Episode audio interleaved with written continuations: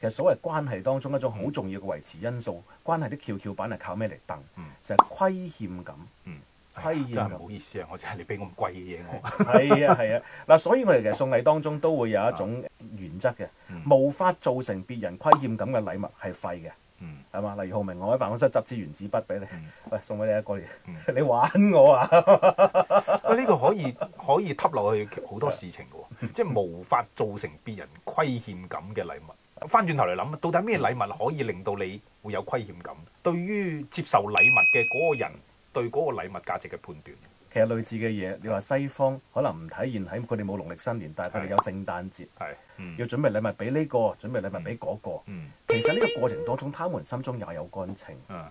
呃誒呢、本書喺楊美惠提到呢本《禮物關係學與國家》當中就提到，點解佢以中國八十年代作為一個好重要觀察面呢？因為當時係鼓勵消費，經濟需要發展，但是當時大家消費力係唔夠嘅，係